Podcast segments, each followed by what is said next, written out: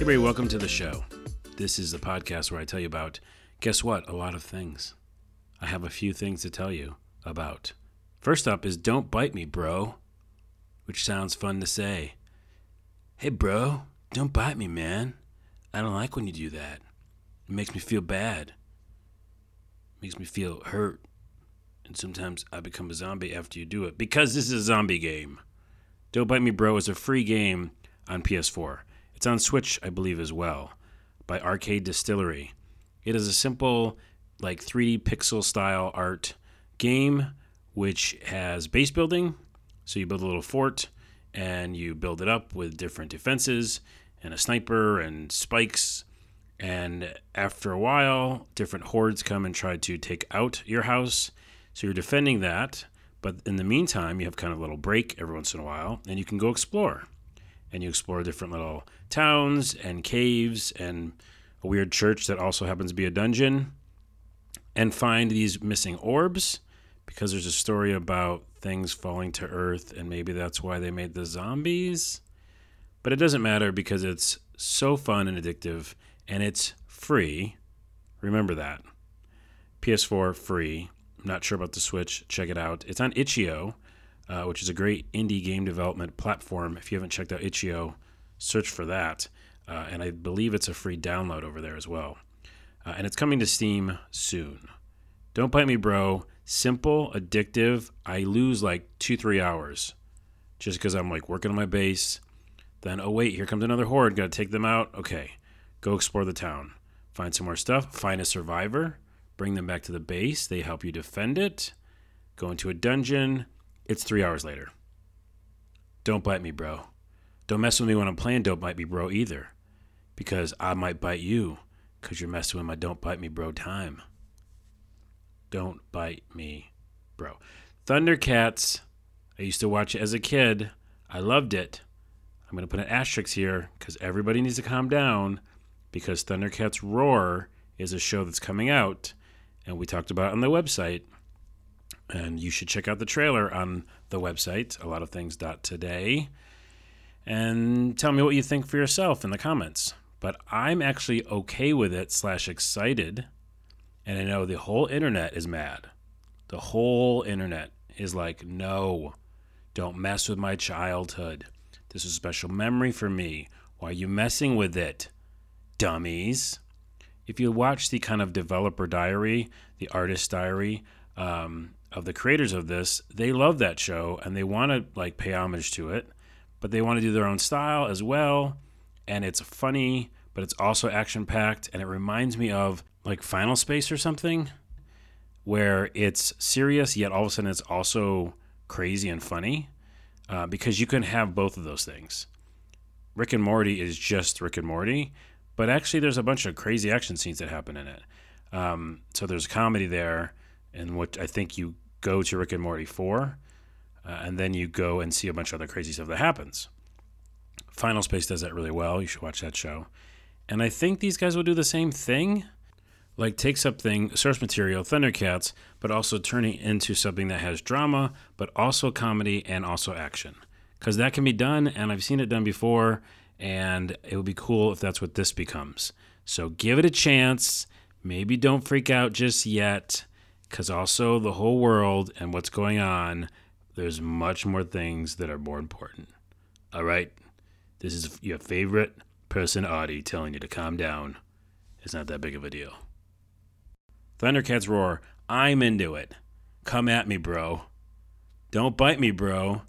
But if you have a problem with Thundercats roar, come at me, bro. But don't bite me.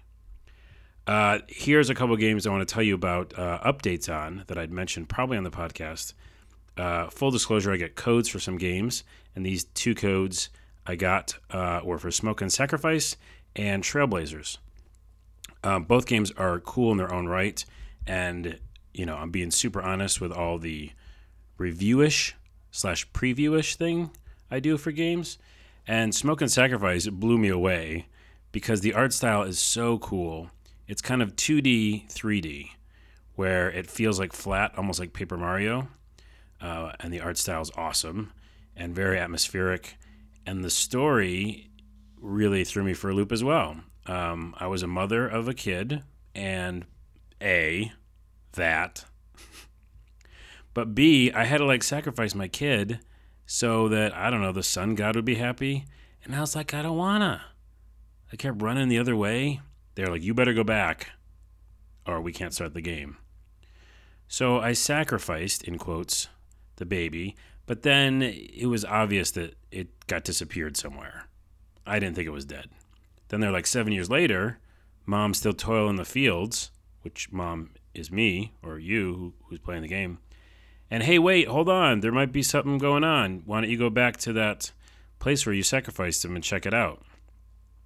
Anyways, the real point of this is that the story is cool, but the gameplay is awesome because it has crafting and the art style is cool and it's an RPG really, and it's an action RPG. So you're fighting monsters, getting equipment, uh, getting resources to make equipment, and then learning about the story that is told in a beautiful way with just such awesome graphics. So um, it is cool. I'm all into it. I'm like in this really weird spot and I'm playing it continuously.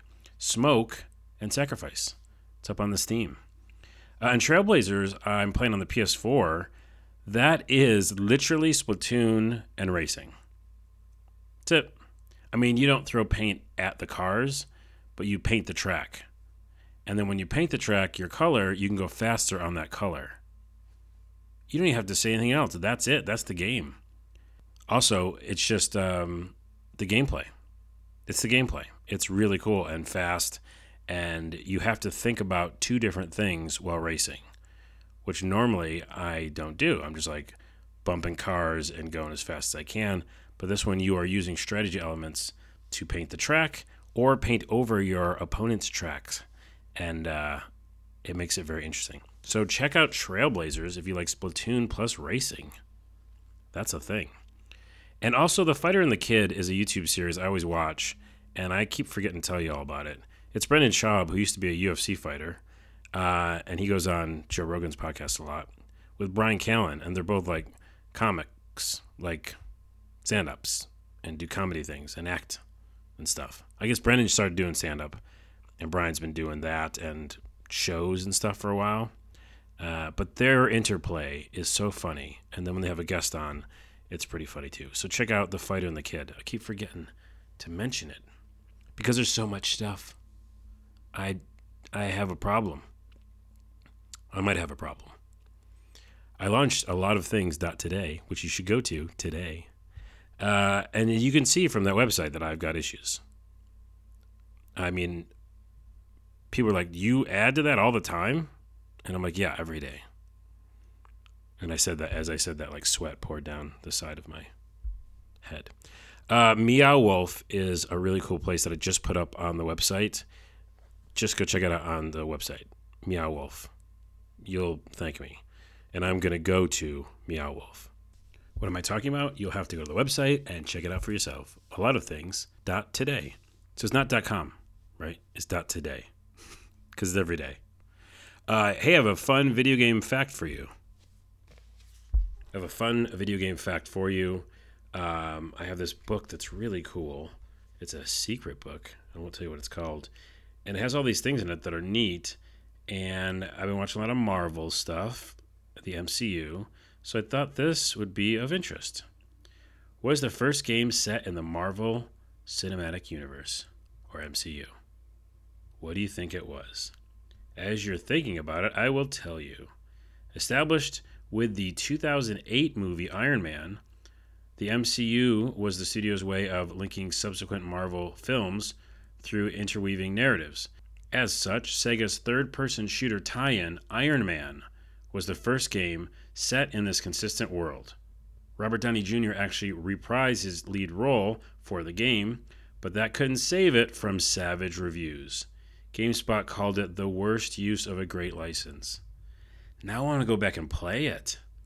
Iron Man. So there you go. Little uh, tidbit of MCU knowledge for you. Hey, I'm on Twitter that's the book, the secret book that I just dropped on the ground. O N A W A is my Twitter. I will talk to you uh, some other time. I think tomorrow. I'm not sure. Okay, bye. A lot of things. Dot today. Go to the website.